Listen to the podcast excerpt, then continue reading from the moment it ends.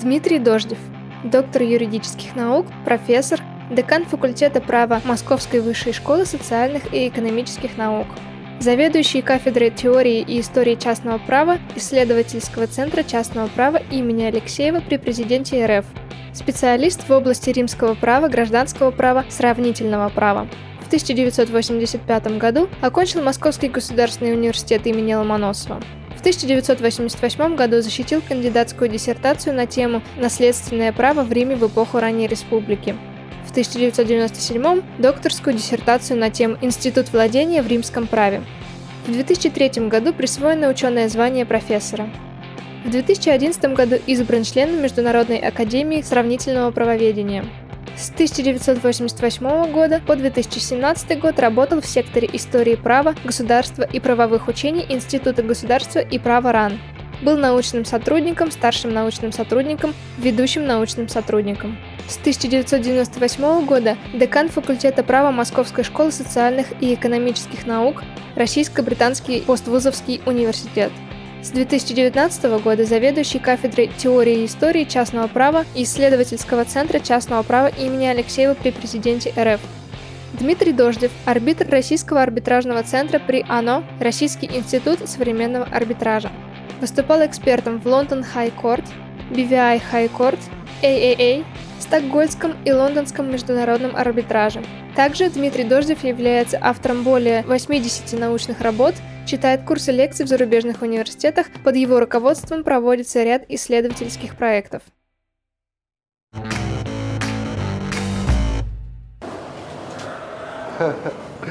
Здравствуйте! Ну что, начинаем интервью? Да. Отлично. Мы начинаем наше интервью. И первый традиционный вопрос Дмитрию Владимировичу. Почему вы стали юристом? Хороший вопрос, да. Я закончил в 1985 году истфак.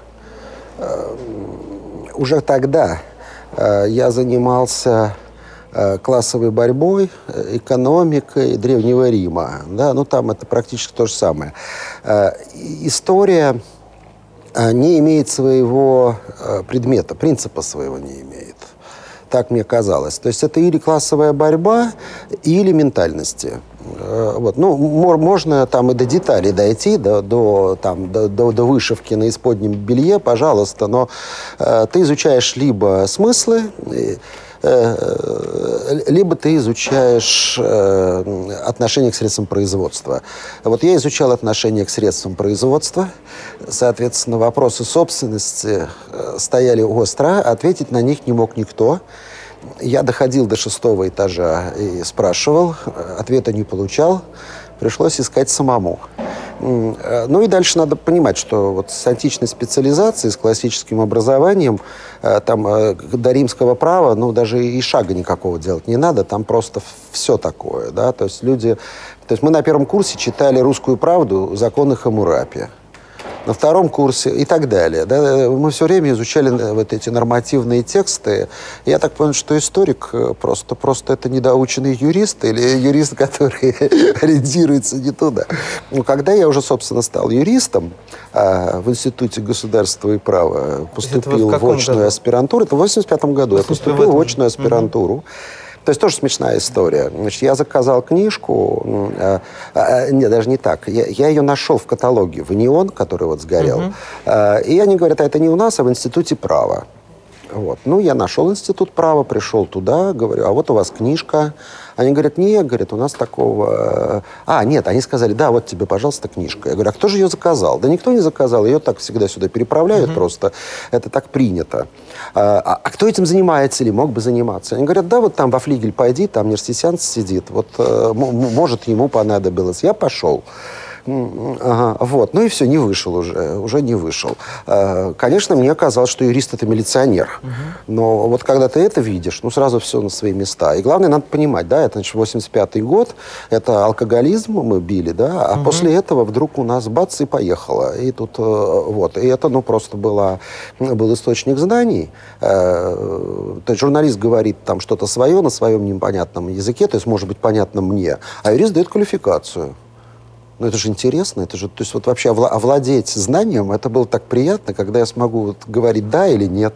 Но все, уже там выбора не было. Вот у права принцип есть, свобода. А когда вот против этого ничего вот противопоставить нельзя. Ну и нормально. А дальше оказывается, что университет придумали, потому что надо было право изучать. Понятно, везде юристы. То есть экономика раньше шла по юриспруденции и так далее. То есть ну, факультета три. Богословский, медицинский и юридический. Но юридический первый. Так что это ну, совершенно естественная вещь. Тогда мы об этом еще поговорим. А все-таки скажите, когда вы выбирали профессию историка, вы чем руководствовались? Ну, археологическими интересами, да. Мне нравилась античность, мне нравилась вот, вообще античность, античные тексты мне нравились вещи античные. Вот, потом я стал ездить в археологические экспедиции. Крым? Крым и Северный Кавказ, Тамань, вот эти места. Да, но сначала в Крым, да, 2 сезона у меня там было. Вот, ты видишь это живьем, ну, это понятно, это очень увлекательно, это сразу тебя. Но археолога отличает любовь к вещам. У меня, конечно, такого никогда не было. То есть вот это я и сейчас не могу. То есть я восхищаюсь людьми, которые там в мебели понимают. Но извините. Вот мне больше тексты нравятся. Тексты это гораздо интереснее. Вот, но архитектуру очень люблю. Да, хорошо вот с ней. Хорошо. Давайте вернемся в тот период, когда вы поступили в Институт государства и права, Академию наук. А кто стал вашим научным руководителем? Скрипилёв Евгений Алексеевич. Да. Это самоучка. Да. Мы тут вот в прошлом году отмечали его юбилей. Он от нас, к сожалению, вот уже 10 лет как ушел. Значит, он учился еще в Харьковском юридическом институте. И потом, после войны, вот оказался в науке и в итоге в Институте права. Тоже не сразу. Вот. У него была кандидатская диссертация по римскому праву, и над ним смеялись его коллеги, военные прокуроры. Mm-hmm. Вот. Это понятно, но ведь для этого нужна какая подготовка. То есть человек, правда, у меня такое подозрение, знал немецкий язык и французский тоже, и мог с латинскими текстами работать. Да. Причем, еще раз, непонятно, откуда это все взялось, где он научился. Вот. Но это образец профессора, это потрясающая речь поставленная, совершенно невероятная память. Он мог рассказывать биографии русских профессоров, да, дореволюционной профессуры, просто вот по именам, ни разу не ошибся в отчестве, с подробностями. Так будто бы он вообще там еще учился и там жил. Но вот такое. Но это был лучший научный руководитель из возможных. То есть с ним можно было обсуждать практически все, что угодно. Там, негациорум гестио, пожалуйста. Вот. И он никогда не лез в мои дела. То есть он сразу сказал, у тебя правильный свой интересный взгляд, вот давай дальше вот туда и двигайся. А вы вообще учились в аспирантуре или вам сказали, вот тебе тема, иди в библиотеку? Вообще так, да. Нет, там же были всякие курсы какие, там философия очень смешная была. В Институт философии ходили, там за Пушкинский музей, очень смешно. Это просто, да, даже... Это, ну, если я начну рассказывать, то мы... Ну, что-нибудь расскажите. Весь наш разговор. Там был такой преподаватель, Явич по фамилии. Он был из одного партизанского отряда с Милованом Джиласом, серб. Говорил он с акцентом. Огромный человек, огромного роста, вот с такой ногой. То есть это как у Циммермана. Это просто невозможное что-то. Вот. Говорил он примерно так. «Ну, ту, Чернышевский... Ну, ту, добрая любовь, Герцен-то, вот русская философия». Ага. Вот так учили. Вот. Ну и потом также, в общем, надо было и отвечать, я так понимаю. С акцентом. Как угодно. Это невозможно. Да, ну какие-то вот были занятия. Вот. Но в целом Андрей Михайлович Васильев сразу мне сказал, иди в ЮЗИ, я там проректор, вот там ты хоть что-то узнаешь. Но я походил, да, туда, но, в общем, диплом получать не стал, то есть это как-то сразу мне не очень все понравилось. А вы поступили в ВЮЗИ или нет? Нет. Он сказал, ты просто походи, посмотри. Да. А дальше мы сделаем так, чтобы ты его закончил. Ну, я не стал и даже делать ничего. То есть вот, ну там не преподавали то, что вот я сейчас преподаю. То есть, ну, это невозможно, да, это, сами понимаете, это еще красный флаг, советская власть, там, это потом можно было, наверное, где-то еще попытаться поучиться, вот, но так получилось, что я учился все больше в Европах, и там... Это мы сейчас с вами дойдем. С кем вы учились из аспирантов, когда вот вы оформились в ИКПАН? Или это, он тогда назывался сокращенно? Да. Точно так же? ИКПАН. Нет, именно АН СССР. Ага. ИГП, АН, поэтому ИКПАН. Вот он так и назывался, и так мы его до сих пор называем, да. Потому что ИГП РАН вообще не звучит, да. Абсолютно. ИКПАН, конечно, ИКПАН. Там прекрасные были люди, которые сейчас уже на постах интересных, я их поэтому не буду называть. Не надо. Но там, надо сказать, комсомольская организация была 200 человек, надо сказать, да. То есть, если там было 400 сотрудников, по-моему, даже больше. То есть, ИКПАН, вот этот анекдот, когда все сотрудники придут и стульев не хватит, даже одного на двоих, это про него. И никогда они туда и не приходили, понятное дело. Но вот этот вот конец 80-х, это все бурлило. И там, конечно, битком забитые коридоры. Люди еще курили в коридорах. Ой. И вот стоит весь этот цвет просто. Вот книжки их стоят, а вот они живьем. Туманов вот реально. То есть, понимаете, вот не просто, а мы с ним серьезно сотрудничали. Да, вот. Ну, когда такие наставники. Вот, Савицкий Валерий Михайлович. В общем, весь цвет. Это такая красота. И все открытые, и все возбужденные. Все что-то говорят.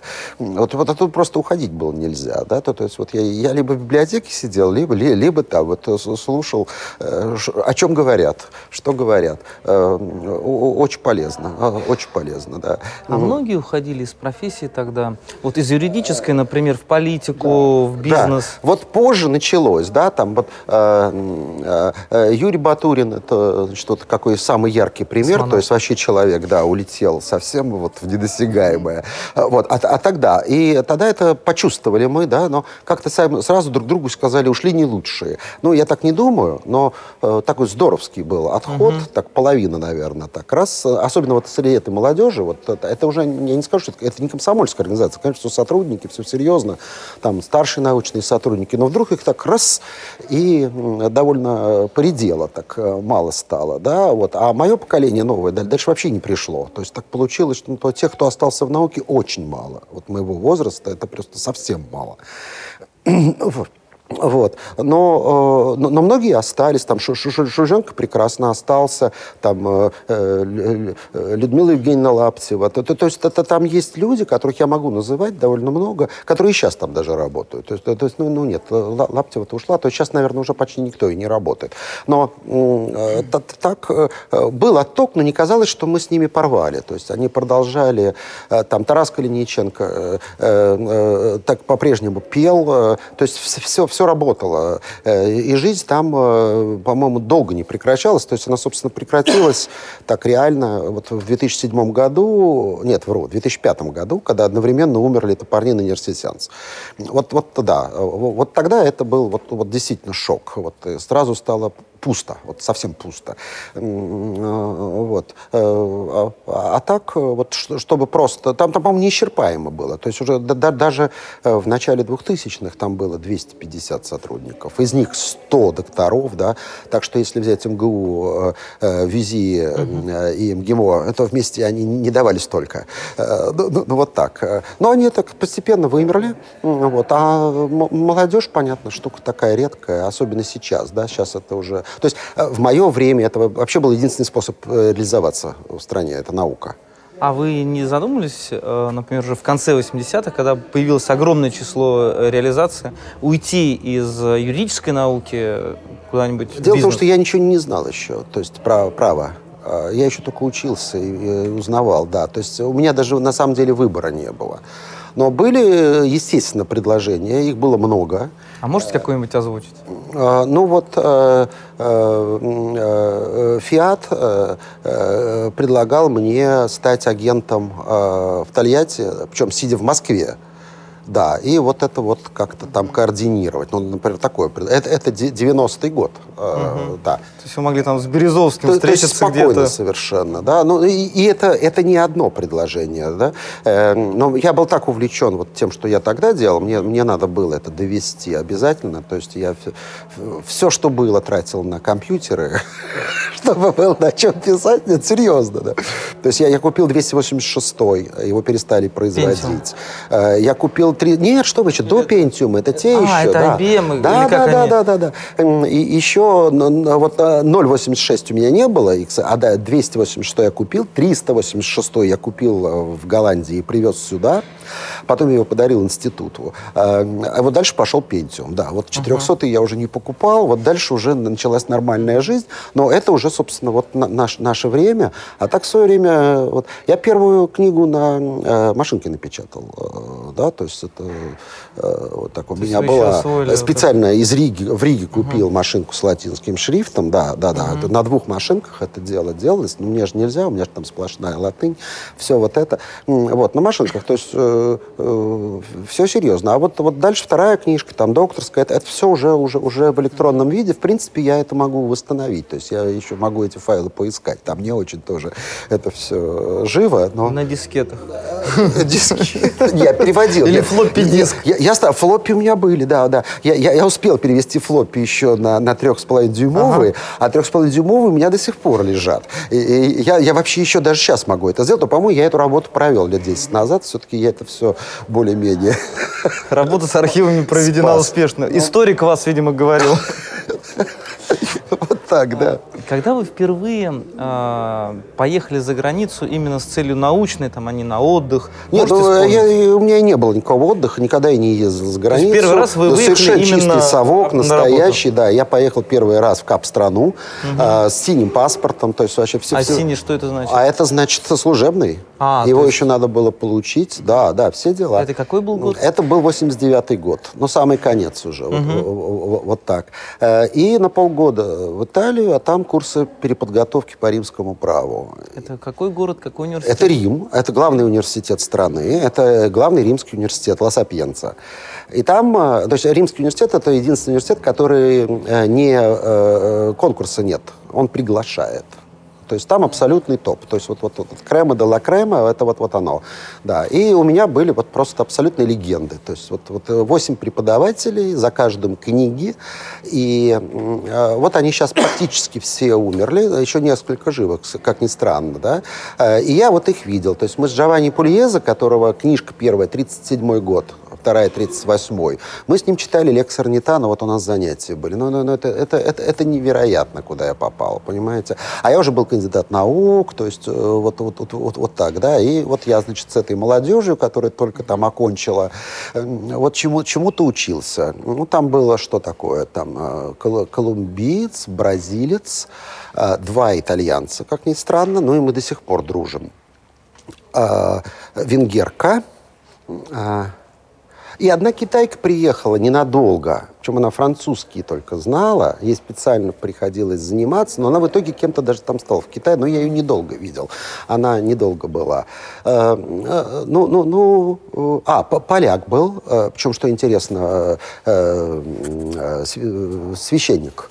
Да, католический, да, молодой совсем парень, да, но он что-то задержался, то есть я через год приехал снова, он все еще там был, да, и у него уже нормально был итальянский, уже он меня водил по Риму, как-то уже... Он не остался впоследствии в Италии? Наверное, скорее, там же и папа был полик, там все в порядке было, да, в этом смысле там... Сделал карьеру. Да, но только там Сенкевичу памятник, там все хорошо, нет, поляки там серьезно присутствуют, но у них романистика серьезная, то есть там есть чему учиться.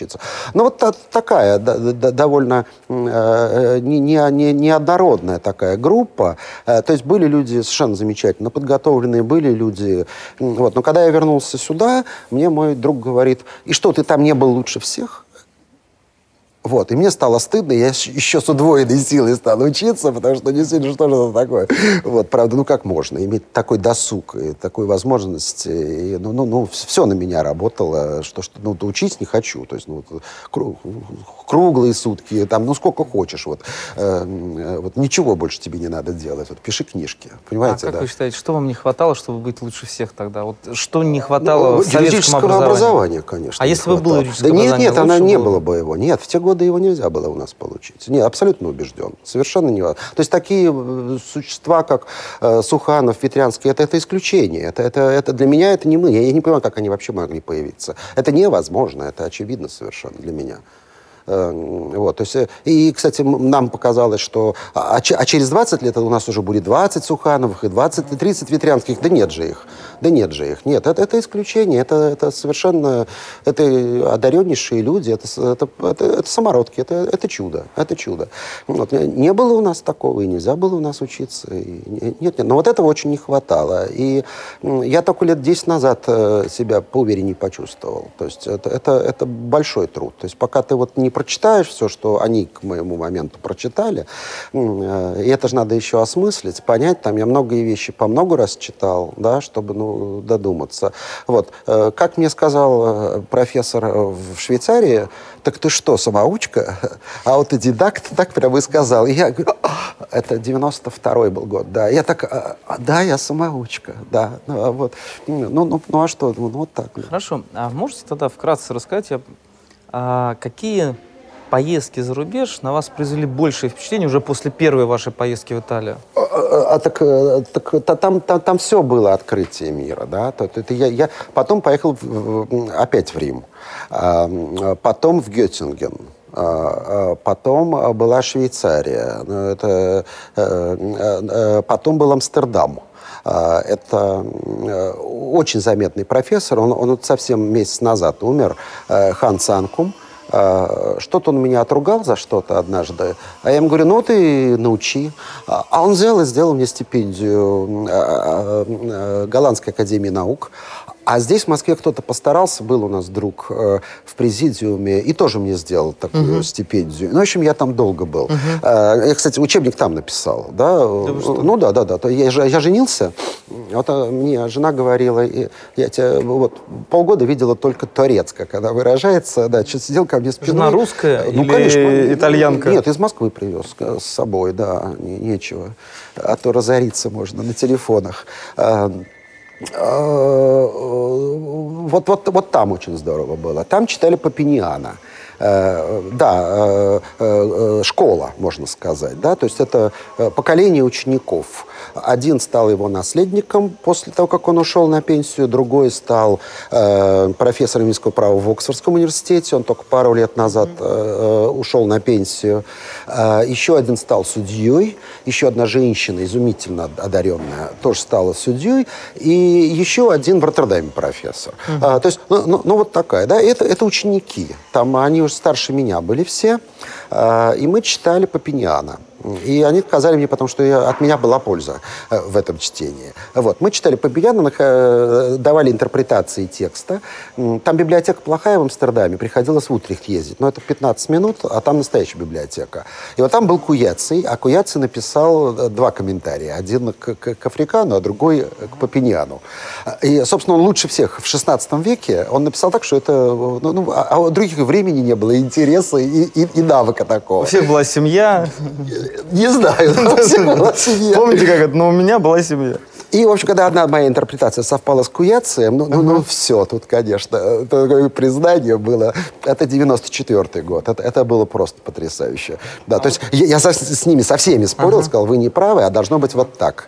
Вот. И говорят, ну, поезжай, ты Куяций привези. Я поехал, привез, и Куяций, как я. Вот это было хорошо.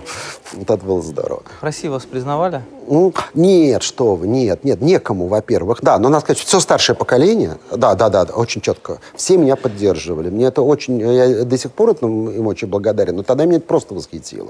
То есть, насколько это, причем широчайшим фронтом, да, там и Кабатов в МГИМО, и Рубанов в ИКПАНе, и Маковский сразу позвал к себе, стал со мной разговаривать. Да вы что? Это... А к себе какой он тогда пост занимал? Да вот уже РШЧП было. Уже было РШЧП, да, просто поговорить, кто такой. Да-да-да, отчитайся.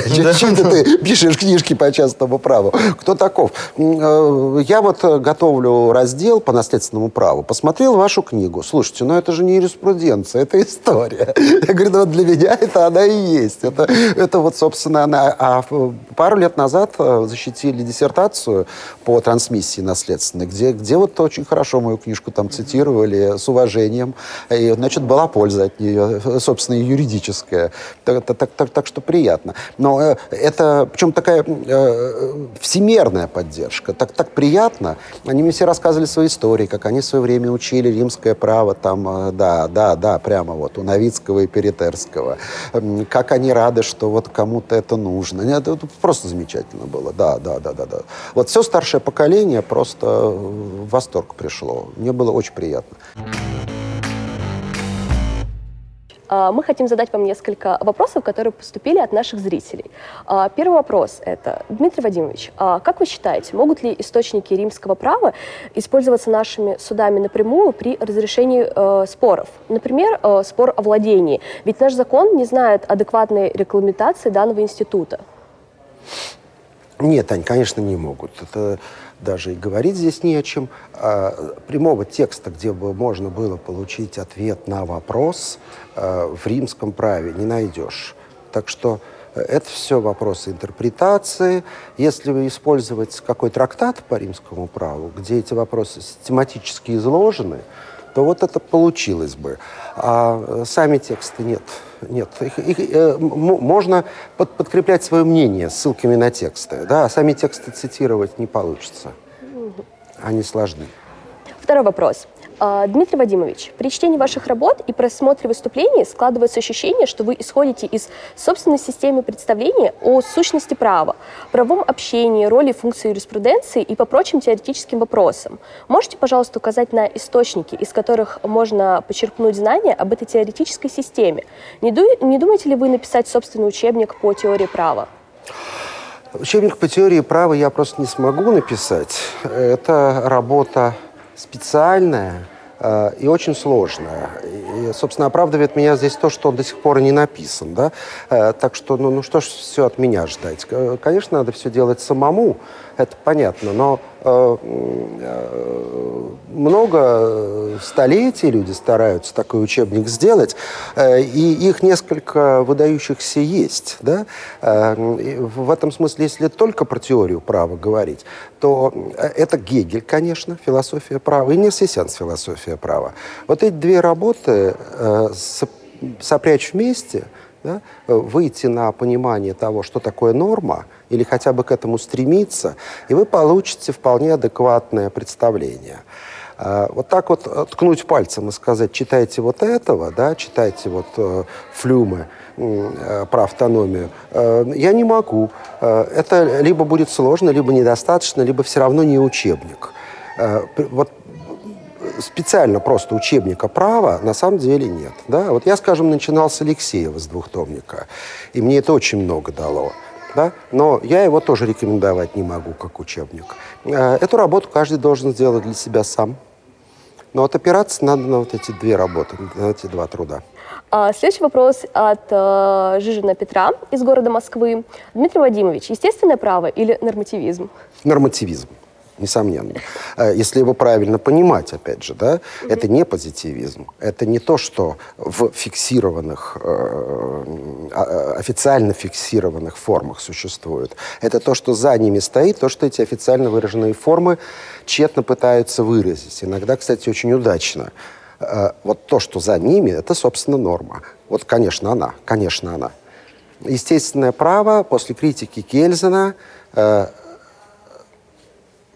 да, не должно просто даже выступать альтернативой нормативизму. Ну, смотрите, соответственно, в середине 90-х годов вы относительно были уже признанным ученым и в России, у вас были контакты за рубежом, но ведь надо же было на что-то жить. То есть как вы зарабатывали? Я не зарабатывал, в том-то и дело. Я получал стипендии от разных фондов и на них же ездил.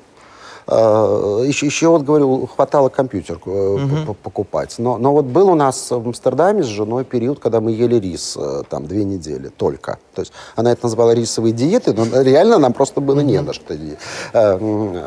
Вот такое. Я помню, в Лондоне у меня было там 4 месяца. Я провел 3, потому что у меня денег не было, надо было жить как-то. А Лондон очень дорогой. Я просто сбежал. Вот реально сбежал.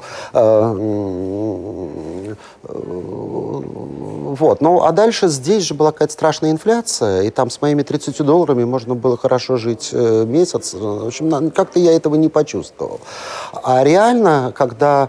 Вы знаете, тогда тут было гайдаровское правительство, у меня было вот $100 зарплата, и я отлично себя чувствовал. И я знал, что будет лучше. Потом стало больше, но стала вот эта перспектива куда-то ушла. То есть я стал понимать, что вот чем дальше, тем хуже.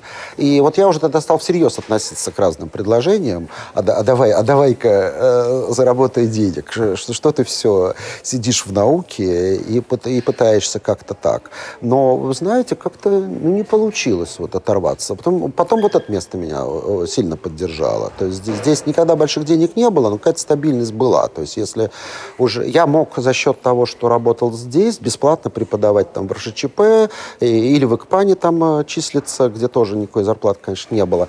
Вот. Но получилось так, что, ну, не знаю, 2 детей. Вот когда мы ипотеку платили, вот мы не могли на море отдыхать. Вот это проблема. Долларовая? Ну, естественно. Ну, а как? Чтобы не процент был не тот, да. Я влип, да, вот эту долларовую ипотеку. Это было дело. Пришлось ее вот в 2014 году срочно выкупать. То есть я реально вот напрягся. Ну что, надо было пойти поработать. Заработал. Я к тому времени уже мог. То есть, как мне одна аспирантка сказала, неужели ты можешь? Вот. Ну да, вы там все понятно. Но вопрос был просто вот в лоб, да. А ты разве можешь что-нибудь? Вот. Оказалось, что могу, нормально. Я консультировал там суды BVI, и в Стокгольмском арбитраже был, и в Цюрихе был, и в Лондонском High Court я работал, и был вообще какой-то фантастический 2014 год, когда меня из России банк повез туда. Меня там 2 недели учили, как себя вести. Да. Вот. Сказали, ни в коем случае по-английски. К перекрестному допросу готовили. Как разговаривать с судьей, как отвечать этим хамам, которые, ну, конечно, там чудовищные. Вы имеете в виду баристер? Баристер — это кошмар. Это такие бульдоги, они тебя порвут просто. Вот. Ну, это первый был урок. Значит, только по-русски. Переводчик был изумительный, он переводил Абрамович Березовский. Да, мы с ним поговорили, то есть, что я должен сказать, чтобы ты по-английски сказал вот это. Вот, вот такого был типа разговор. Вот, ну и в итоге нормально. Владимир Владимирович Ярков был на моей стороне. Да, и вот он вот от него мне отзыв очень лестен и приятен. Он сказал, что, в общем, я всю работу и вытянул на самом деле. Мне было очень хорошо. Вот, ну так это был... Я в Линкольн заработал реально. И это вот на самом деле, ну это же приятно, да? И ничего, вполне уютно там себя чувствовал. Вот здесь я испытал профессиональный кайф, вот я должен сказать. Не то, что мне понравилось, как они это делают, да, потому что ну, в России примерно та же история, тоже это авральная ситуация, этот стол, заваленный бумагами, это все то же самое. Но там есть специализация, да, и, кстати, надо сказать, жуткий цинизм. Да. Почему? А зачем ты приводишь вот это дело, когда там вывод не в нашу пользу? Потому что я обязан привести все дела. Иначе меня другая сторона на этом поймает. Да нет, что ты, кто тебя поймает? Просто не надо это дело. Но я настоял, и в итоге другая сторона только на этом деле всю свою позицию строила. А взяли они его, конечно, у меня, то есть у меня даже сомнений не было. Ну, там же идет обмен, они 3 дела нашли, а я 15. Ну, ребят, то есть я просто все дела нашел. Вот они там, ну, зато легко было с ними сражаться, потому что я перспективы всех этих дел знал, и знал, чем это закончилось. Ну, просто это чистая это работа. Ты собираешь факты, и дальше легко. Это, я не скажу, что это Антош Чеханте для меня, да, это, конечно, это другой аспект профессии, вот, но это очень интересно, и так приятно, на самом деле. И у меня навык, конечно, такого мало. Но, в принципе, понятно, что надо делать, да, всему можно научиться, как машину водить, это, в общем, не так сложно, но это безумно интересно, надо сказать, здорово. Когда вы можете себе представить практиком, что вот вы вообще уйдете в практику? Нет, вот уже поздно, во-первых, да, то есть дело в том, что я не могу ходить на работу. Ну, никогда не ходил, и я не могу ходить на работу. Практик сидит, к сожалению. То есть практик сидит там, в офисе. Это невозможно. То есть уже все, в этом возрасте привычки не меняют. Вот. А так, в принципе, мне это очень интересно. То есть это на самом деле здорово. Это смотреть, как люди структурируют свои действия, это очень приятно. Когда хорошая логистика, это все просчитано, и тогда очень хорошо ясно на каждом этапе, над чем надо подумать. И не так уж это трудно. Вот. И можно уверенно себя чувствовать. Вот это знание дает уверенность. Вот это вот здесь совершенно другого уровня уверенность. В науке такой уверенности не бывает никогда. А здесь ты просто знаешь. Да, я выиграю. Я знаю, что я выиграю, потому что этот суд у меня услышит. Я это делаю, они слышат. Хорошо. Вернемся к моменту, когда вы защищали докторскую диссертацию. Было... сложно, либо же легко все прошло? Вы знаете, очень легко. Накануне защищался Рыбкин у нас в институте, угу. А в МГУ Зюганов. Зюганов? В общем, на истфаке? Или на юридическом? Ой, слушайте, я боюсь ошибиться, но у нас защищался Рыбкин. И когда... Это бывший председатель Государственной Думы первого созыва. Так и есть. Ивана, не помню как. Значит, ну вот докторская диссертация. И мне Нерсесянц говорит, вот третья твоя книжка должна стать докторской. Я говорю, извини, у меня открытие во второй. Почему это не докторская? Правильно, говорит, отлично, я сейчас поговорю. Вот, приходит, говорит, давай. А мне 33 года. Он говорит, ой, возраст отличный. Это какой год был? Это 97-й год, да. 97-й год. Были в ВИЗИ такие сестры Бойцовы, они тоже что-то такое в 30 лет защитились. Но, в общем, это довольно редкий случай. Редкий случай, и прошел, ура. То есть, да, Рубанов — это владение, соответственно, Рубанов — авторитет. Он сказал, я вас поддержу. Потому что мне нравится то, что ты написал, это фундаментально, и это хорошо. Вот. Но после того, как Рубанов сказал, да, как-то уже весь институт сказал, да, но главное, все обрадовались, все в душе обрадовались. Господи, а вот это правда юриспруденция, а тут непонятно что. Вот. Потом у меня пошла дочь, значит, это год. Когда человек ходит, ты должен быть просто в шаговой доступности, то есть рядом. Ты не можешь присесть, ты все время ходишь, и ничего больше делать нельзя. Я сказал, ой, отлично, я сейчас на столе все бумажки разложу, а там столько всякой ерунды надо делать для докторской. И все это вот как раз оно так и вышло. Вот. А вот другое дело, что я, конечно, честно написал текст. То есть я написал вот большой текст, да. Но тогда это легко делать. Когда я увлечен был темой, это легко давалось. Мне хотелось рассказать, это нормально. Вот. Очень хорошее было отношение. Вот не забуду. И совет был тумановский. То есть это все по-честному, на самом деле. Здорово. А в чем отличие совета? Председатель совета, авторитет совета. Но это был просто главный совет, ученый совет, диссертационный совет страны по 01 специальности. Да. То есть то, что как раз не юрист. Да. То есть, а как он называется? Теория истории? Теория истории и правовые учения там еще, да. Ну вот так, да. 01, первая специальность, да. Ну какие вы юристы? 03 юристы, а это разве юристы? Ну да, у меня 03. Хорошо. После 1997 года, наверное, перед вами раскрылись различные карьерные перспективы. Да нет. Но я вообще свою статусную ренту снял. Я говорю, вот дальше Шанин просто искал доктора здесь деканом. Это в каком году? Это 98-й, прям вот сразу. То есть, сразу прям накануне кризиса, да. Я вот в 97-м уже корочки получил. И вот полгода не прошло, как вот весной... тут. То есть докторская вам помогла? Да, помогла. Причем я не очень хотел, я не понимал, что это за затея такая. А мне объяснили уже наши отечественные товарищи, они сказали, вот такая затея, что надо англичан оттуда убрать, потому что они там просто в бирюльки играют, и сделать нормальный юрфак. Вот. Но тут же было так, как нигде тогда еще не было. Здесь брали любого, то есть лишь бы высшее образование было. То есть, магистратура. А так сейчас положено. Вот я должен... Выпускника консерватории я сейчас обязан взять, между прочим. Это дать ему возможность поступить. То есть он не поступит, понятно. Но я ему должен дать такую возможность. Вот. То есть тогда они стали делать именно магистратуру, когда еще не было... Не было магистратуры, да. Причем магистратура была британская, диплом британский. А российского не было диплома такого. То есть у нас просто диплома не было. У нас был диплом из Манчестера, его сюда привозили. Ну и сейчас, так сказать. По-моему, Рудуэн тоже был первым, кто вводил... Ну, чуть попозже. Нет, диплом английского университета даю только я. То есть вот реально это я точно знаю, да. Вот ЛЛМ из Манчестера вот здесь вручаю, вот 21 раз уже вручал, вот с 98-го года, и собираюсь продолжать, да, какое-то время еще. Вот так. И что? Ну, первое, что я сделал, это, конечно, только с юридическим образованием берем, потому что иначе группа невозможно учиться. Дальше я позвал всех, кого знал в ИКПАНе, и дальше. Вот. Ну, здесь Маковский курс читал по наследственному праву. Маковская здесь работала. Сергей Васильевич Сарбаш тут работал. Нерсесянц тут работал. Причем у нас курсы в открытой конкуренции. Не выбрали, нет курса. Нерсесянц выигрывал конкуренцию. То есть у него была группа, понимаете? Когда он умер, Мамут преподавал. Старший? Да. Он пережил Владика, да, и он здесь преподавал. Далее везде. То есть Кабатова, Дмитриева. Это приятно вспоминать. То есть это просто я уж старался, да, но многие... Вилкова, год, правда, она продержалась, потом сказала, ну что вы, я в Сорбонне преподаю. В общем, не буду я у вас. Ну все вырастали и уходили, или просто, ну, там, интерес теряли.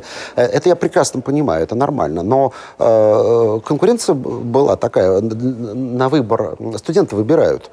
Ну, глаза бы у меня разбежались, то есть у любого бы разбежались. То есть вот когда-то тебе 20 таких курсов, а надо выбрать 6 было. Выбери 6 курсов из этого. То есть были девушки, которые ходили сплошняком, то есть вообще везде, ну вот, да, то есть просто человек вот ходит везде. Вот. Потом Манчестер приехал и сказал, нет, сдавать вы можете только 6 экзаменов, а больше нельзя. Манчестер — это руководство? Да. Ходите, не ходите, а вот сдавать 6 экзаменов, точка. Вот. И дальше была еще даже возможность, вот тоже невероятная, когда британское правительство выдало здесь несколько стипендий на PhD. В Колчестере, это Эссекс. Значит, и их дали на факультеты в свободный розыгрыш. И половину выиграли юристы. Вот это меня поразило. Розыгрыш — это конкурс? Конкурс. Или... Открытый конкурс. И юристы забрали половину мест. То есть, казалось бы, им надо деньги зарабатывать, но для чего они вообще... Да. Нет же, люди решили написать диссертации. Там, причем и защитилось у нас больше всех. Некоторые не вернулись. Ну, вот была одна девушка, она сразу к Ковлеру уехала. Ну, мы знакомы, да, по институту. И она сразу так раз в Страсбург. Но она, кстати, защитилась. Она это там и живет, я так понимаю.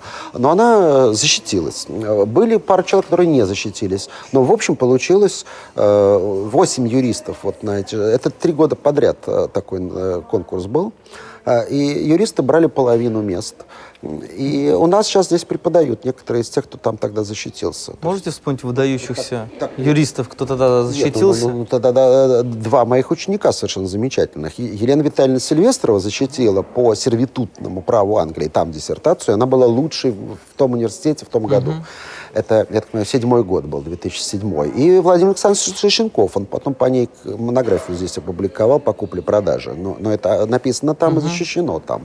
И он здесь сейчас преподает, что приятно, да. То есть вот такие дела, да. У меня первый вопрос, на самом деле, возник еще достаточно давно.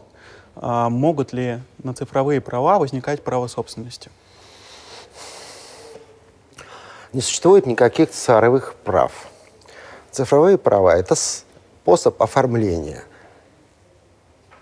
А вот дальше то, что они оформляют, оно может быть и на праве собственности, и на обязательствах, в зависимости от того, что управляют.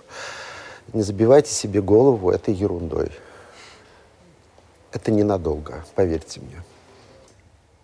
Следующий вопрос поступил от Семена Демченко из Москвы, и он интересовался, как вы оцениваете современный уровень юридического образования в России?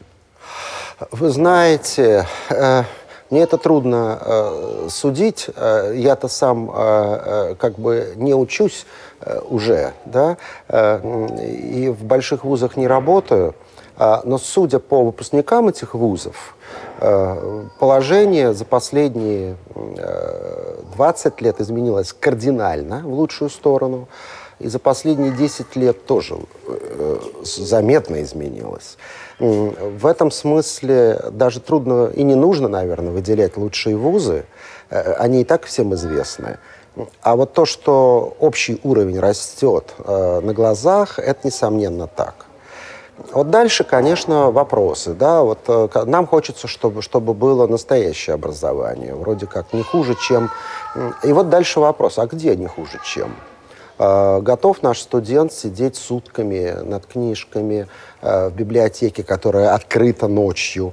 Да? Потому что чем еще студенту заниматься ночью, как не сидеть в библиотеке? Писать эти бесконечные тексты, отчитываться каждые 2 недели текстами, да? Приходить на семинар, которому надо прочитать 1500 страниц. Ну вот у нас и текстов столько сейчас нет, да, чтобы можно было выстроить образовательный процесс так, как этого требует современный уровень подготовки. Но люди добирают практикой, люди что-то идут работать, и там им кажется, что они чему-то могут научиться. В этом смысле до тех пор, пока студенты работают, ясно, что у нас не все в порядке с образованием. У студента не должно быть времени работать, и преподаватели должны знать, чем его занять все это время, так, чтобы он спать не мог. Вот этого, к сожалению, сейчас нет.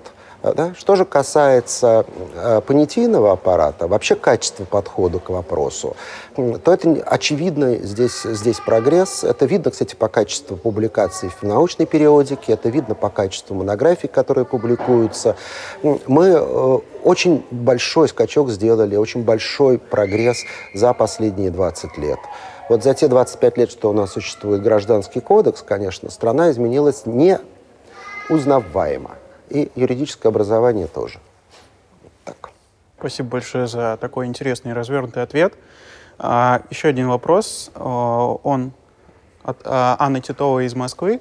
И она интересуется, когда у вас выйдет следующая книга. Мы все, думаю, вас читаем в российских университетах. И, соответственно, тоже хотели бы узнать это. Этот вопрос мне последние пару лет уже часто стали задавать, так что придется поторопиться и завершить. У меня сейчас в работе 3 книги, которые я не знаю, когда завершу. Одна уж очень трудоемкая, про фидуциарные отношения, и так вот она не хочет заканчиваться никак, не говоря же о том, что она очень сложная, и там вопросы римского права на первом месте, они очень трудоемкие. Да? И 2 другие попроще, в этом смысле, может, даже и поувлекательнее, так что очень может быть, что... порядок будет обратный. Но вот не могу обещать это в следующем году, но я стараюсь, И последний вопрос. Что ждет частное право России через 20 лет? Частное право в России через 20 лет выйдет на мировой уровень, судя по качеству подготовки сегодняшних студентов. Если некоторые из них пойдут преподавать, мы получим прям вот то, что нужно. Очевидные совершенно тренды в современном частном праве. Россия легко будет нагонять, легко будет сравняться с теми, кто сейчас считается лидером. Я бы и Россию уже в число лидеров сейчас ставил. Так что все будет хорошо через 20 лет. Очевидно другое, что частное право, конечно же, станет ведущей отраслью, как это и должно быть. Когда вы поняли, что созданный при вашем участии юридический факультет, он состоялся? Вы знаете, совсем недавно. Вот совсем недавно, когда я увидел, кого мы набираем и кого мы выпускаем. Когда я стал... знаете, вот... это вот вообще сказать, что ты кого-то научил, это очень трудная такая штука. Да? Приходит тебе человек, которому, не знаю, то ли ему в детстве сказки по-другому читали, но он сразу пишет, понимает, все ловит. Там, я не буду сейчас имена называть, но ты своего участия в этом не понимаешь просто. Но вот он был умница и остался умница. Ты чувствуешь, когда вот ты знаешь, что это человек слабо подготовленный, а ты выпускаешь, тебе за него не просто не стыдно, а ты им гордишься. И вот такое началось вот у нас несколько лет назад. Мы, вот похоже, да, надо вот лет 15 все-таки тренироваться, чтобы научиться учить. Вот мы сейчас умеем учить. Вот я об этом абсолютно уверен. Не знаю как, то есть вот это как вот, не знаю, вот я последнее время не могу объяснить, как я готовлю. Да, я люблю готовить, да, и там 10 лет назад я вам рассказал, сколько приправ, когда, куда, я вам вот долго бы рассказывал как. Сейчас я даже рассказать этого не могу, очень вкусно получается. Может, и это с возрастом причем приходит, это вот я сейчас понимаю, что это очень вкусно. Это не то, что потому что это мое, поэтому вкусно, что это как бы в моем стиле, нет, это объективно очень вкусно. Вот, я не смогу рассказать, как это делать, но я это сделаю, то есть просто вот я делаю, да, здесь я даже могу. Потому что я пытаюсь рефлексировать, да, я отчеты какие-то пишу, да, вот, и могу примерно рассказать, как мы это делаем. Но вот реально получаться, мы и раньше так делали. Вот стало вот последние годы. Вот реально вот берем и учим. Вот так вот. Расскажите про историю, когда вас лишали соответствующих разрешений на осуществление преподавательской деятельности? Ваш факультет? Да, это не факультет был, это вся школа. Вся школа? Да, но ее нельзя рассказывать. Историю. Намекните. Очень жесткие формальные требования. Вот в 2012 году мы проходили, и к нам было требование. У вас штатный состав не соответствует. У вас штатных преподавателей мало, у вас все почасовики. А мы на это сказали, знаете, штатный — это значит трудовой договор. То есть, что мы все социальные выплаты проводим. Вот. Нам пришлось пойти в суд. Тогда он назывался Минобрнадзор, по-моему. Они ни разу не пришли в судебное заседание. И на третий раз мы в мировой суде просто показали прецедент, что есть решение, где признано, что это штатный сотрудник. И мы выиграли. И, собственно, после этого им пришлось отозвать возражение. То есть там была проблема гражданского права, договор гражданского правового характера, ГПХ, так называемый, и трудовой договор. Трудовой. Вот. А сейчас это жестче. Нужно, чтобы это было основное место работы, тут лежала трудовая книжка. Понимаете, да? С таким маленьким учреждением, у которого свободное плавание. Вот не выбрали сегодня курс, и его нет, понимаете, да? Но никто не принесет трудовую книжку. Или это очень трудно сделать. Это вообще вот как логистически организовать, это очень трудно. И если сказать, а это нельзя, а это значит против стандарта, а стандарт был написан так жестко для того, чтобы не было вот этих юрфаков при железнодорожных техникумах, понимаете? Ну, там, или при МАДИ, там, или при сталилитете, институт, не будем никого обижать. И так далее. Да, но не должно там быть юрфаков. Понятно, он так жестко был написан. Вот. И мы маленькие, под это очень легко попадаем. Просто вот на раз. Вот. Это, строго говоря, если... Вот, придраться-то можно ко всему. Вот. Было бы желание. Вот желание почему-то было. Я опять про римское право спрошу. Да. А можете убедить современного молодого человека, молодую девушку, в том, что когда они учатся на юрфаке, необходимо изучать римское право. В тот мир, когда все циничны, все хотят делать карьеру. Вы знаете, это на самом деле самый простой путь к праву, это римское право. Вот самый простой путь. Значит, в Оксфорде и Кембридже есть такие кафедры. Больше нигде в Англии. Да, то есть историк есть, преподает. Вот сейчас третья появилась. Наш бывший, кстати, адвайзер сделал кафедру. Он ученик Бёркса, и там все серьезно. То есть он на самом деле знает и публикуется в Цайшрифте. В общем, ему большое спасибо. Вот третья кафедра в Англии. Там в Шотландии их 5. Потому что там это надо, а здесь это не надо. А почему в Шотландии? А в Шотландии была рецепция. А вот в Англии нет. Да, тоже надо сказать, да, там, когда Бёркс им сделал Law of Restitution, это все-таки римское право. Когда Гейл им делал сервитуты, это римское право. То есть вообще есть в Англии чистое римское, просто чистое римское право. Тем не менее, зачем в Оксфорде изучать римское право, чтобы стать английским юристом? Ответ очень простой. Его изучают не для этого. Юристом ты становишься в Линкольн-Иннс. Вот там ты сходишь за практиком и изучаешь их извините, common law. Вот. А юриспруденция, она не там. Она вот здесь, в системе. Ты, А система только это римское право, никакой другой системы нет. Соответственно, здесь тебе... Первый учебник английский появился во второй-третьей XIX века. Вот так, понимаете, да? Просто не было учебников даже по английскому праву. Блэкстоун — это попытка по римским лекалам написать английскую систему, но очень-очень такая слабенькая попытка. Ну вот оно. Значит, здесь сегодня... Да, конечно, можно заниматься... Специализация такая сейчас глубокая, разделение труда настолько глубокое в юриспруденции, что, конечно, вот просто римское право, ну, не всем нужно даже. Оно не все охватывает и не везде тебя выведет. Но если это частное право, то даже разговоров нет. Вот, я уже не говорю про все остальное, что это там универсальный язык, это все понятно, да? Кстати, другого нет языка. Вопрос в другом просто. Римское право изучать или то, что про него написано, или даже просто какие-то обобщающие вещи, которые называются там сравнительное право или теория права, или еще что-нибудь. Может быть, вот этого достаточно. Но такого учебника оптимального нету на самом деле. А в римском праве есть. Ну так зачем? Там система, там, ты понимаешь, тебе мозги там строят. Это же математика все. После этого легко решаются задачки. Не говоря уже о том, что там-то решение лучше, чем потом. Потом ты многое мешало этого совершенства повторить. И вот так, собственно, никто и не повторил. То есть, не знаю, там Голландия, Россия, Италия. Очень, очень сложно найти кого-то, кого можно даже сравнивать. А дальше самое смешное.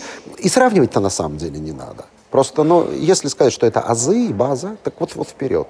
Вот. Проблема не в этом. Проблема в том, что для этого все-таки нужен год, для этого нужен преподаватель знающий, это надо его готовить. И получается очень дорого. То есть если в свое время это была норма, то сейчас это исключение. А вот специально так подготовить такого человека, это очень трудно. То есть общество не готово. И дальше получается, что там во Франции нет больше специалистов, там 2 осталось. В Германии их сейчас 5. Завтра не будет никого. То есть, ну, наверное, будут, может, но послезавтра в Голландии их больше, в Бельгии их там 10 человек, понимаете, да? Вот. И это, получается, ну, разошлись пути, дорожки. То есть, а нет ли кризиса сейчас? Есть, конечно. Где-то держится, где-то... Сейчас бы нам найти Лобиона, книжечку одну, в Помпеях, кстати, она лежит, и мы знаем даже где. Вот свиточка лежит, просто боимся открыть, что он сейчас развалится. Вот. Хотим научиться сначала, чтобы точно не развалился, потом откроем. Вот сейчас его открыть, будет сплетен, леск интереса, и нас опять будет не 50 человек, а 250. Но больше не будет никогда. Это очень дорого, очень трудоемко. И именно что никому не нужно. То есть, на самом деле, это наш перед ними долг. Такая история. Вот. А вот надо ли это вот студентам? Да? Чисто педагогически – да. Более того, чисто практически. Я знаю, я многие решения там подсмотрел, которые здесь я не могу найти. У Циммермана хуже написано, чем на самом деле в римском праве было. И там есть чему учиться. Но это надо уж совсем хорошо знать. Это редко бывает. То есть это как бы... Это заповедное знание, можно сказать, да? Вот. А мы говорим про то, чтобы это стало трамплином для всех, да, для любого, для подготовки. Вот здесь у меня вопрос, да? То есть когда нет профессора римского права, что делать? Ну, тогда, наверное, и не надо. То есть тогда, наверное, и не надо. Ну, тогда... Ну, вот, а в вашем вузе другая специализация. У вас, собственно, не прям так цивилистика, а вы тут там цифрой какой занимаетесь, не знаю, чем там еще, там, что-то, да, IP, вот, вперед. Нет в римском праве авторских прав вообще никаких. Вот вперед, это можно делать на пустом месте. Но ты общую часть кодекса даже прочитать не можешь без этого. Ну, это же очевидно, да? То есть хоть что-то да надо. Андрей Михайлович Ширвин преподает в университете. Московского университета. Да, вот я очень ему завидую в этом плане, потому что он рациональный человек. Я романтик, а он рациональный. Он говорит, вот если студент после, да, знает Новицкого, это маленький, это же очень хорошо. Это и есть, вот, так сказать, то, к чему надо привести. Вот, ну, мне всегда казалось, что это профанация. Но вот я теперь все больше думаю, что он, наверное, прав. То есть в действительности не завышать требования, да, но понимать, что необходимо. Да? Но ему лучше видно, что необходимо, наверное. Да? Вот он говорит, вот так надо. Вот я соглашусь, да. Но лучше, когда это есть, чем когда этого нет. Вот это я точно знаю. Да? Потому что в другом случае ты, не зная о римском праве, на самом деле эти материалы получаешь в другом там устном изводе, да, ну хотя бы в структуре кодекса, ты это же получаешь, но в итоге ты читаешь там 307-ю статью, не знаешь, что на самом деле в ней написано. А если ты это сначала Гая читаешь, а потом 307-ю статью, ну это совершенно другие дела, потому что там именно это написано, что у Гая написано, а он тогда открытие сделал. И вот это открытие пережило, здесь стоит, причем вот слово в слово, вот в той редакции, прямо вот слово в слово стоял Гай. Вот. А мы об этом как бы и не знали, да, то есть вот я это вижу сразу, угу. да, а кто-то этого и не собирается этого видеть совсем. И никогда и не увидит. И не нужно как бы это, да. Вот. Но на самом деле это же то, чем гордиться надо, да, это же это изумительно, да, в 21 веке у людей написано, это 95-й год, да, впервые пишут, и пишут прям вот, ну это же как хорошо. Вот, и вроде так получается, что кодекс нас учит традиции, да, то есть, ну тогда можно без римского права, если бы только адекватно это понимали. То есть оно нужно для того, чтобы за словами стоит традиция. Это гораздо больше, чем просто смысл. Это, собственно, и есть норма, которая живет и переживает все тексты. Вот она там есть. Ну, от такого нельзя отказываться, конечно. Скажите, пожалуйста, сейчас вы какую книгу читаете? О, это здорово. Да, это просто прекрасный вопрос. Вы знаете, я прочитал Щегла, в смысле художественную литературу, да? Любую. Да, прочитал Щегла, а у этого автора, эта женщина, у нее была еще предыдущая книга. Вот я ее сейчас дочитал. А как это называется? Про что? Ой, она как раз это потрясающе. Она про студентов, которые играют в бисер. Они в престижном колледже изучают древнегреческую литературу. Их совсем небольшой круг. И они, в общем, там убийства происходят, естественно, потому что, ну уж совсем они от мира оторвались. И у них есть профессор, который работает там из любви к искусству, потому что вообще-то он в свое время учил дочку иранского шаха, и у него вообще все в порядке, и он может себе позволить. Сама по себе история поучительная, но и с каким вкусом она описана, спасибо Даби, да. Я всегда считал, что женская литература это не надо, а это такой постмодернистский шикарный текст. Очень, очень я доволен. Вот. И мне больше, чем Щегол понравился, потому что Щегол про фейки, это понятно, но на самом деле он не про фейки, а он именно про настоящее. И вот это настоящее подчиняет себе там любые девиации и делает так, и само пробивает, кстати, возвращается к зрителю и в музей возвращается. Я, кстати, его видел, Щегла, совсем недавно, 2 года назад. Вот, и тут вдруг слышу книжка, а на обложке, я говорю, так я же ее знаю. Мне было очень приятно. Вот, так вот, эта книжка сильнее. Она, может быть, могла бы быть глубже. Вот, но она сильнее, но главное, там тематика хорошая. Вот люди изучают то, что вот точно никому не нужно, вот, но они зато строят свои личности. Вот, и вроде им это плохо, у них это плохо получается. А мне кажется, что хорошо у них это получается, на самом деле. Судя по тому импакту, который они на весь этот колледж, погрязший в наркомании, оказывают, они этим не занимаются. У них дело есть, да. Да, это уже приятно. А сами никогда не задумывались писать художественную литературу? Нет. И не пробовали? Нет. Это вопрос именно, что когда ты не можешь не писать, тогда, может, за тебя все решили. Нет, со мной не это. Но я сейчас, мне кажется, я в своих писаниях вот, научных, я достиг того уровня, что у меня метатекст появился. Это как? А это вот когда там композиционно сказано еще что-то, помимо того, что просто в смыслах слов считается. Да. И это может прочитать только 2-3 человека на земле? Нет. Это если читать 3-й раз, то он до тебя дойдет. То есть вот так сейчас это выглядит. Да, это вот уже, можно сказать, художественное мастерство. Дмитрий Иванович, большое спасибо за интервью. Мы вам приготовили небольшой подарок. Вы же кулинар. Это соль из сванетти. Это настоящая сванетская соль, и которая что, вместе. Тут же и нашлась? Нет, я ее привез из Грузии, так что это вам. Потрясающе. Спасибо. Спасибо. Готовьте. Спасибо, Александр. Вот. Класс. Коллеги, подписывайтесь на наш канал и помните, что юристы тоже люди.